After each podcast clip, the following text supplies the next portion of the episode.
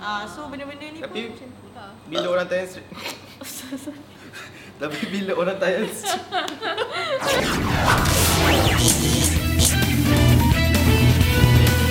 Hai, selamat, Selamat datang datang ke ke Popetcast. Bukan Popet semata-mata, okey? So, hari ni kita ada apa nama kau? Nak- Naki, Nadia and Syaida. So, hari ni topik kita guys, depression. Depression. Okey, so kita tengok sekarang ni makin hari makin banyak masalah depression. So, apa apa benda yang menyebabkan berlaku depression ni? Depression ni mood disorder ke, mental illness ke? Silakan. Pergi oh, Nadia. Ya, mestilah. Health professionals, diorang akan describe mood disorder under uh, untuk orang yang ada depression dengan orang yang ada mental illness. So basically depression ni memang under mood disorder and mental illness. Mood disorder is also mental illness. So sama je lah Ah. Depression and Dia, kiranya Sama mood lah. disorder tu macam besar lah. So diorang akan uh, describe Oh. orang yang ada depression dengan orang yang ada bipolar disorder under mood disorder. So mood disorder ni boleh lead to mental illness kan tu? Yes, uh, kiranya mood, mood disorder is mental illness. Oh. Ah, tapi macam depression kan. Contoh semua kiranya normal orang normal pun boleh dapat depression juga. macam kita tengok dia normal, macam okey. Ah, kiranya semua orang kiranya orang macam kita pun kita boleh dapat depression. Contohnya macam kalau Syaida stress. uh, lepas beranak dia boleh dapat uh, depression, depression juga betul tak? Uh, so macam orang yang ada bipolar disorder ni bila dia orang in the lowest lowest point dia orang akan dapat depression. Oh, kalau aku macam tiba-tiba aduh stresnya tak boleh tak tahu nak masak apa, boleh menjurus Tiba depression. Boleh depress. Boleh depress ke macam tu? Ah, Benda-benda sikit-sikit tu tak payah dah depress eh. Tiba kan.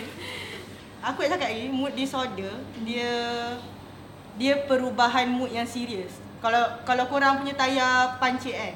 So korang mesti tak ada mood kan nak pergi kerja. Tapi tu macam mood yang biasa-biasa je. Memang memang mood bertukar tapi tu not serious lah. Dia yang effect korang punya aktiviti harian. Dia boleh jadi tak macam trigger macam contoh pasal tayar tu sikit je tu jadi stres yang macam Ah, tapi stres tu biasa. Kiranya macam kalau benda-benda yang tak jadi, yang jadi tak seperti yang kita harapkan, tu memang kita akan stres lah. Hmm. Tapi tu bukan depression lah. Oh, okay, so kira macam aku pernah kena Minggu lepas, aku terlepas train tau Terlepas seminit So tu aku memang stres gila tu, Ya, tu bukan lah bukan lah. biasa je, Tu biasa biasa lah, je. okay Ah, Macam yang kau kena mental tu. Ah, tu pun boleh tahan juga Ah, tu, stres juga tu ah. Stres. Hari tu ada kes apa artis K-pop tu. Ah. Ah, Duhara. Ah, Gohara, Suli. Suli. Sebelum tu siapa? Jong Hyun. Ah, Jong Hyun. Banyaklah artis Banyak Korea lah, bunuh Korea diri semua. lepas tu Ah. sebab depression kan. Diorang ni mostly kena bully dekat internet kan. So kalau rasa macam internet ni memang betul-betul the biggest macam channel ke yang mem, bau, membuatkan diorang terjurus untuk mengalami depression. Bagi aku iyalah kot sebab uh, macam orang macam artis ni selalu macam jadi buruan orang kat netizen tu mesti akan macam hentam. Macam hari-hari kecam, Macam hari-hari buat komen. benda baik pun kecam. Buat benda jahat lagi lah kena kecam kan. So macam mana orang artis tak depress? Apa je dia buat semua kena kecam. Yelah, on top of Ha. that, uh, K-pop punya industri ni, diorang macam very strict tau. So, diorang nak kena ikut diorang punya regime lagi, apa semua. Hmm. Lepas tu dah lah kena work hard. Lepas tu kena kutuk dengan netizen. So, macam kena ikut macam diorang dah lah stress dengan apa tu entertainment Hmm. hmm. diorang Hmm. kata kan kena ikut expectations tau lepas tu yang peminat ni semua kata peminat tapi salah sikit kecam Ah, kau betul. kau. Ah, kat Sebab Malaysia uh, lagi pun lah. kan uh, dia orang selebriti. Ah. Dia uh, lain sikit lah daripada Celebrity, Ya, eh? T.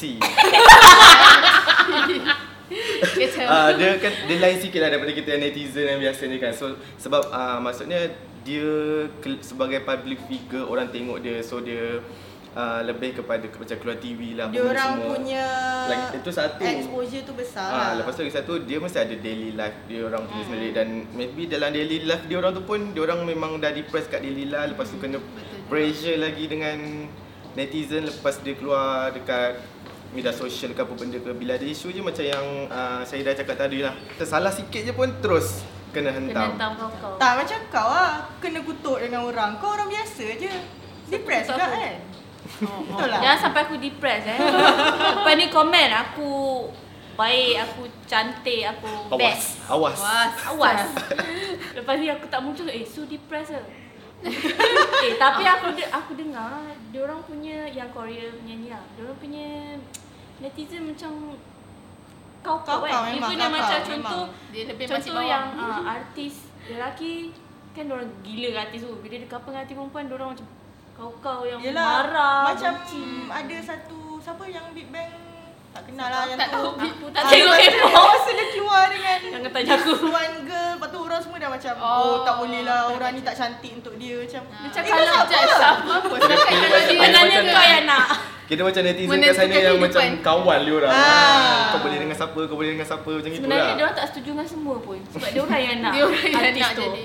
Orang nak ke Eh betul aku ada kawan yang macam tu lah Yang jenis yang macam Obsessed. obsessed, uh, obsessed dengan art, uh, artis Korea Tapi yang menjadikan artis Korea tu macam Dia punya boyfriend So kalau boyfriend dia ada couple Boyfriend dia couple dengan artis So dia macam terasa macam Ah, orang terasa curang macam dengan ah, dia saya lah. curang dengan dia Ada juga Ah, rasanya tu. itu pun macam lah salah satu mental illness juga kot.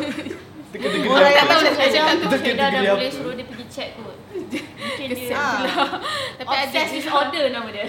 Kalau korang perasan uh, depression sekarang ni budak-budak pun kena juga. Even budak-budak sekolah. Berapa banyak kita buat story pasal budak-budak sekolah Betul, yang betul. bunuh diri sebab dia orang depressed mak bapak dia orang gaduh, Buat kena bully sekolah, dekat banyak. sekolah.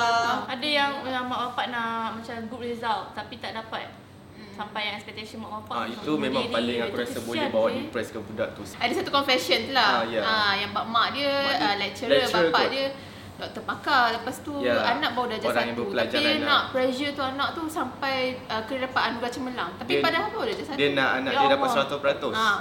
Ah, so macam memanglah Ah, budak benda-benda tu boleh jadi trigger. lagi eh. satu dia petikaikan uh, budak tu dengan sepupunya. Kenapa sepupunya yang orang Lebih biasa pandai. lebih pandai? Ah. Ah. dia kata dia siap dah belikan buku, belikan bawa tuition apa semua memang macam dah tak ada masa dah untuk budak tu belajar.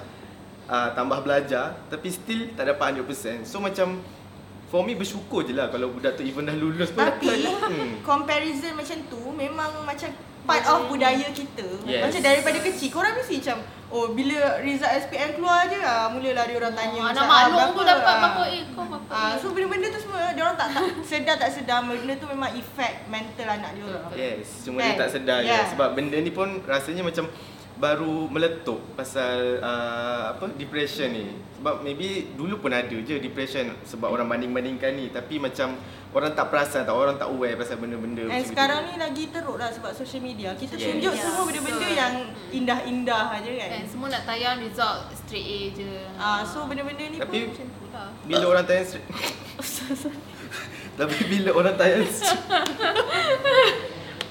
so elok sikit. Luar belakang kan Kangen Sama-sama Kau jangan lupa apa aku cakap Okay, tapi bila macam yang tadi kan orang tayang even straight A pun dekat media sosial pun kena kecam. Lepas tu tu pun boleh buat Orang orang, yang straight A pun juga. depressed. Ah, betul. Sebenarnya So macam macam mana kita nak atasi benda ni lagi? Tak Itu je. Itulah kita pun tak tahu macam betul lah macam yang tadi cakap tak kira benda tu baik ke buruk ke ada, Ada je yang tak puas hati kecam pula, ha.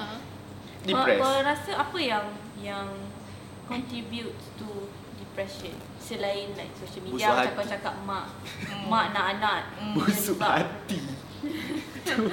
Kenapa kau mesti busuk hati? Busuk Kenapa? hati. Kenapa? Tapi actually depression uh, dia also ni tau macam keturunan.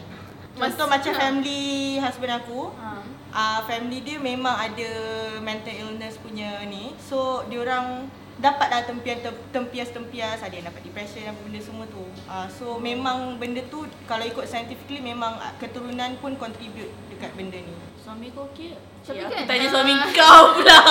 Tapi kan masa Aku teringat satu benda lah Masa aku nak buka buku pink Check pregnant kan So dok, uh, nurse tu tanya tau Dia kata uh, Family awak ada tak macam uh, Penyakit depression ke gila ke Aku baru teringat macam Dia tanya Ah. macam tu Dia memang Ah, so mungkin dia akan dia boleh contribute kot. sebab Ah. kadang-kadang macam kalau family kita ada mental illness kan. Lepas tu kita pregnant lepas tu beranak kan. Maybe kita punya post postpartum depression tu maybe akan jadi lagi tinggi lah untuk kita Ah, dapat.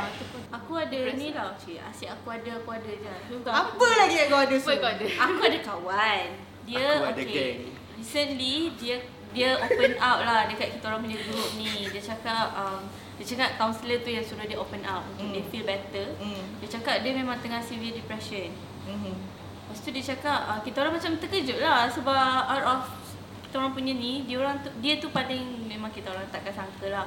So macam kita orang tanya, lah kenapa apa semua dia kata macam okay dalam dalam kita orang punya group tu dia tak ada boyfriend. Hmm. And then ada seorang tu ada tunang lepas tu yang lain dah kahwin. Hmm. So uh, dia kata tu one of the Yeah. ni lah yang ni. Lepas tu lagi satu macam um, macam dia ada financial issue. So macam selalu kena pinjam duit and Hmm, stuff. hmm. Benda macam tu pun boleh Betul, jadi tau. betul. Lepas tu lagi satu kaunselor tu cakap coffee. Apa? Ah yes, Coffee. yes. Kopi oh. So kiranya contohnya macam kau macam kau ada depression kan. Contohnya kau ada depression. Kau kalau boleh kau elakkan minum kopi, Coffee, ah coffee, minum eh. alkohol. Dia kena macam green tea. benda yang boleh lead to depression ni. chamomile Kenapa tea. kopi? Ah, kenapa Ha? kopi? Maksudnya Sebab kenapa? caffeine kot. Caffeine. Caffeine pun ah, entah dia punya Merangsang lah maybe. Tapi contoh Tapi macam caffeine pun tak elok macam untuk anxiety attack, Ah. untuk gastric, semua tu.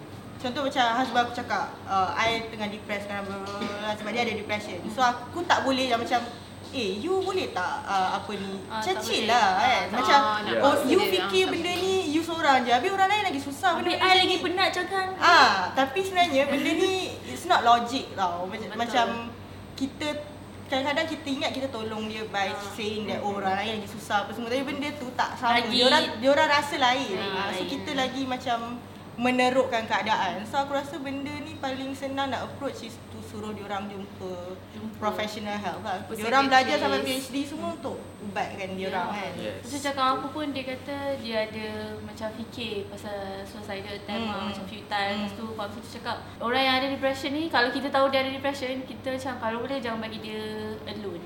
Dia orang yang nak alone macam mana? Oh, tahu tak tahu. Macam kawan aku dia aware benda tu. So dia sendiri akan macam make sure yang dia ada teman. Sebab dia tak tahu apa yang dia capable of doing kalau dia Kalau dia seorang. Tapi Severe sebab at- ada yang macam macam yang Nadia cakap lah, dia Hmm. memang nak alone. Ah. Tapi kalau memang macam dia mengaku tu, Ah. elok lah. Yang tu At least sebab pergi jumpa kaunselor. Hmm. Ah, Kalau yang dia- dia severe dia tu tak jumpa ah, dia lagi kena jadi- jumpa so, so that macam sebab selalunya severe depression ni doktor mem- memang akan bagi ubat untuk control dia punya thoughts Hmm, apa benda semua kan Dia duduk seorang-seorang dia dah jadi, jadi macam overthinking Yes. tau. Nanti dia fikir tu fikir ni dah sekali. Hmm. tapi Ah. betul Syahidah Ya, betul. Bila Syahida tak betul? aku ada baca lah. Ni yang aku tahu lah. Tapi simptom-simptom depression ni kan kadang-kadang benda simple. Macam contoh yang aku baca and yang kawan aku tadi tu pun experience is tak boleh tidur. Macam dia tak boleh tidur. Lepas tu dia uh, minum, minum kopi lagi dah tak boleh tidur semua kan. So rupanya benda tu pun dia tak tahu dia tak boleh tidur tu lead tu dia jadi depressed. Dia minum kopi lagi cepat senang kena anxiety attack. Hmm. Lepas tu dia tak sedar benda tu Tapi kawan dia yang cakap Are you okay kan Sebab dia rasa macam something is wrong Lepas tu baru dia Dia jawab Apa questionnaire Mm, mm, Are you mm. having depression tu Mm. Memang dia depressed Oh. Lepas tu baru dia jumpa kaunselor Itu Yes. Itu yang dia sedar Kau bayang betul. kalau tak ada orang sedar And dia pun tak sedar Memang tiba-tiba dah terus depressed aku rasa simptom lain kiranya macam sign lain Hmm. lebih makan atau kurang makan kalau kau makan kalau kau lunch pukul 1 pukul 1 setengah kau lapar mungkin kau ada depression Oh, setengah jam. Itu isa Okay, tu macam- sebenarnya macam mana, macam mana tu? Dia macam Makan contoh okey, uh, kan bila kita depressed, kadang-kadang the only thing yang kita nak turn Overcome. to food. Oh, kita makan. Ah, so kita makan untuk kurangkan kita punya Stress, stress, stress apa makan. semua ataupun bila kita stress kita tak selera nak makan. Hmm, macam aku ada dengar lah dulu-dulu orang cakap kalau macam break up je badan jadi besar lah apa sebab kau makan Break up stress ah, break Ya up. aku rasa break up memang kurus lah Ha, setengah orang ada Konon-konon yang tak jenis makan. makan. ada orang yang kurang makan Hmm. macam tu lah. Lepas tu tweet lah Mesti menyesal tinggalkan aku dulu Itu- Sebab lepas break lawa Pengalaman aku lah kan sebab aku pregnant kan. Lepas tu uh, masa pregnancy tu kan Check check Betul Setiap kali Betul, uh, betul. pergi check up klinik tu, nurse tu masih macam Eh kenapa awak punya BP ni naik eh? Kenapa BP awak naik kan? Lepas tu macam dia anggap macam benda tu sebab aku ada macam uh, tak tahu dia punya perasaan tu rasa macam nervous lah. Setiap kali nak pergi check up uh, Nervous? ni sediakan rasa nervous, berpeluh-peluh. Lepas aku tak tahu sama Ah. ada benda tu anxiety attack ke tak. Tapi dia macam Oh. dia nervous. Mungkin sebab Aku satu aku tak suka pergi klinik lepas tu nak jumpa nurse pun Dia nak menghadap Dia nak cerita macam-macam Tu risau pasal anak semua kan Kira satu minggu tu aku nak ambil BP je kena ambil BP Tapi kalau kat rumah okey je BP okey je Dekat klinik je Dia naik Dia Mesti- debar lah. Tapi kalau tak boleh control, dia boleh jadi anxiety attack. Ha, lepas tu yang doktor tu tanya kat aku Dia cakap awak pernah kena anxiety attack ke? Rasa aku macam apa benda anxiety attack Aku macam tak pernah alami So aku tak tahu macam mana anxiety attack Ah, aku pernah kena Ah. sekali tau anxiety attack. Masa tu aku terjun ah dekat air terjun. Cik pasal. Terjun dekat air terjun. Dia Okay. tinggi tau. So Ya. aku terjun tu aku land dekat batu. So kaki aku Ush. memang teruk ah, memang Patah ke? tak patah lah tapi Patah. dia Seliu. Tak patah, sakit tak ah, teruk terselur. ah. Masa tu aku macam on the way tu aku okey. Tiba-tiba bila dah sampai dekat klinik tu sebab jauh tau daripada air terjun nak pergi klinik aku rasa dalam sejam macam tu. kot. So sampai kat klinik tu kaki aku dah tak boleh tak boleh gerak tau. So aku kena naik Wheelchair. aku kena naik wheelchair. Cik, maksudnya masa kau kena tu kau tak rasa sakit lagi? Tak, masa kena tu sakit. Okey. Tapi kaki aku still boleh gerak. Gerak, okey. Ah, so aku bo- boleh jalan macam Biasa. Jenggot-jenggot. Ah, terjengkut-jengkut macam tu Tapi bila sampai kat klinik tu Aku tak boleh nak jalan langsung tau Bila aku masuk jumpa doktor tu Doktor tu macam cakap Oh yang uh, dia, sebab kat situ tak ada x-ray tau So cakap oh saya rasa awak kena buat x-ray lah Sebab uh, takut patah Bila aku dengar patah tu Aku jadi macam panik tau Oh, jadi takut. So aku dapat anxiety attack Aku rasa macam dunia macam pusing-pusing semua kan Dia Lepas tu- boleh collapse Ah, kan? lepas tu Dia aku rasa macam berpeluh-peluh gila apa semua kan. Doktor tu gelakkan aku. Eh. Lepas tu Weh aku tak macam, like, I cannot breathe, I cannot breathe macam tu kan. Lepas tu doktor tu gelakkan aku je. Ah, doktor tu tak ada buat explain yang aku dapat anxiety attack benda tu ni semua. Lepas tu bila aku dah okey, betul aku cakap ah. Ah, eh tadi aku cakap dengan husband aku, eh tadi I tak boleh, tak boleh nafas. So, I rasa macam panas gila ni ni. Betul husband cakap, oh yang tu you kena anxiety attack. Ah, sebab dia panik. Apa pula doktor tu gelak Ah, Aku tahu sekarang lah. aku tak puas hati dengan doktor tu. Kenapa Aku dia gelak? sekarang tak puas hati weh dengan doktor tu. Eh, jadi beritahu aku klinik mana eh. Boleh. Elak Ben. Jangan bagi. Dia pergi Awas doktor. Sebenarnya macam banyak sangat Faktor yang ah, boleh- faktor boleh bawa dia depression. ah. Macam contoh, cerita aku buat kita ingat tak yang dia depressed sebab dia takkan kahwin. Dia dah 50 Oh, lebih, ya. lepas tu dia Ah. bunuh diri. Bunuh diri. Macam kita rasa macam simple macam lah tak ada jodoh je pun ni 50 lebih tak yakin Tak lah macam tekanan ah, kita tak Yes, kita tak tahu apa yang Kita orang tak tu rasa. ha. Kita tak boleh nak macam kau punya Jangan tak, tahap toleransi dengan orang lain punya tahap toleransi lain. Tak so macam sama. kalau just because kau rasa kau boleh terima kau tak ada jodoh sampai umur 50 tahun, tak semestinya orang lain pun Ah. kena terima macam So kau. kalau orang lain tak boleh terima kau macam alah chill lah Ah, boleh. betul. Macam tu. Tapi maybe kadang-kadang orang tak ada pun cakap Maybe dia sendiri yang Dia rasa sendiri yang "Ah, rasa Aku dah juga." umur sekian-sekian tak kahwin-kahwin lagi Overthinking lah Ah, yelah. senang Masalahnya dekat social media ada Ah. tau orang yang make fun yang Ya. macam. Ya ada Aku ingat dulu ada orang nak bunuh diri kat KSC tau. Mhm. Lepas tu Oh yes, yes. ada orang yes. komen menyusahkan bomba, menyusahkan orang apa Oh. semua. Orang tu tu. sampai nak bunuh diri kau make fun. Ah, lepas tu kan ma- macam benda tu lama tau sebab orang tu macam tak terjun-terjun kan. Lepas tu Ah, macam alam kau ni alah. lama-lama sangat terjun je lah ni. Pada video semua." lepas tu ada orang komen macam aku tunggu je dia terjun. Ah, Eh, eh, dia orang eh, rasa benda ni, dia orang rasa benda ni macam main-main tau. Main-main, Like, ah. dia orang tak take this seriously tau. Aku rasa macam uh, kalau sesiapa yang uh, ada penyakit uh, depression ataupun macam ada simptom-simptom nak kena so better korang cepat-cepat memang kena cari orang profesional. Korang macam memang tak boleh pendam seseorang ataupun uh, macam ada orang cakap kau kena kalau tak ma- tak nak pergi jumpa profesional maybe jumpa memang kawan baik ke untuk luahkan apa sebab uh, bagi aku kadang-kadang kawan baik tu pun tak cukup baik juga kadang-kadang dia cerita belakang ke apa Benda benda tu ke. yang aku rasa buat dia rasa insecure. Ah, ya. Sebab takut dipelekehkan. Ya, kadang-kadang dia depan kita memang dia dengar-dengar tapi maybe dekat belakang dia cerita buruk Cerita benda lain. buruk, So, aku rasa benda yang paling paling uh, baik adalah uh, uh, korang pergi jumpa profesional yang memang uh, belajar dalam bidang ni. Sebagai netizen kita janganlah cepat menghukum orang sampai buatkan orang tu jadi stres, Tambah depress, menambahkan lagi masalah. Kita tak tahu orang tu ada masalah apa ke. Kalau orang berkongsi, berkongsi benda yang baik, kita puji. Kalau berkongsi tak benda benda tak baik, kita macam elakkanlah, scroll je lah Twitter tu jangan tengok apa orang tu sampai kecam-kecam jadi teruk kan. Hidup Syeda. Saya setuju. Saya setuju. Apa yang kita jangan buat Jangan jangan jangan jangan jangan pelekehkan orang yang ada depression. Kalau bukan dia dah okay, kalau bukan dia tak sedar dia ada depression, mungkin juga dia akan sedar yang dia ada masalah yang boleh membawa kepada dia depression. So boleh boleh rawat dari awal. Ah, lagi satu aku ada nasihat. untuk para suami lah. Bila isteri lepas beranak, please be there for her. And tolong jaga anak apa semua malam-malam, tolong bangun sebab lepas beranak memang Crucial. memang memang crucial sebab dia orang memang boleh dapat depression, postpartum uh, postpartum depression. So Macam meroyan lah, meroyan. ah so sentiasa ada dengan dia, jangan biarkan dia orang seorang-seorang. Benda simple pun boleh lead to meroyan tu tau bila kita tengah pantang. Hmm betul. Dia macam tiba-tiba kau tak tolong wife kau ambil barang pun dia macam kenapa tak tolong aku? Aku dah penat beranak anak dia. Betul, betul. Ha. Syeda nanti suruh suami Syeda tengok eh. Okay, tengok. tengok. Terima kasih kerana menonton video ini. Jangan lupa like Share. Dan subscribe Lobang Merah.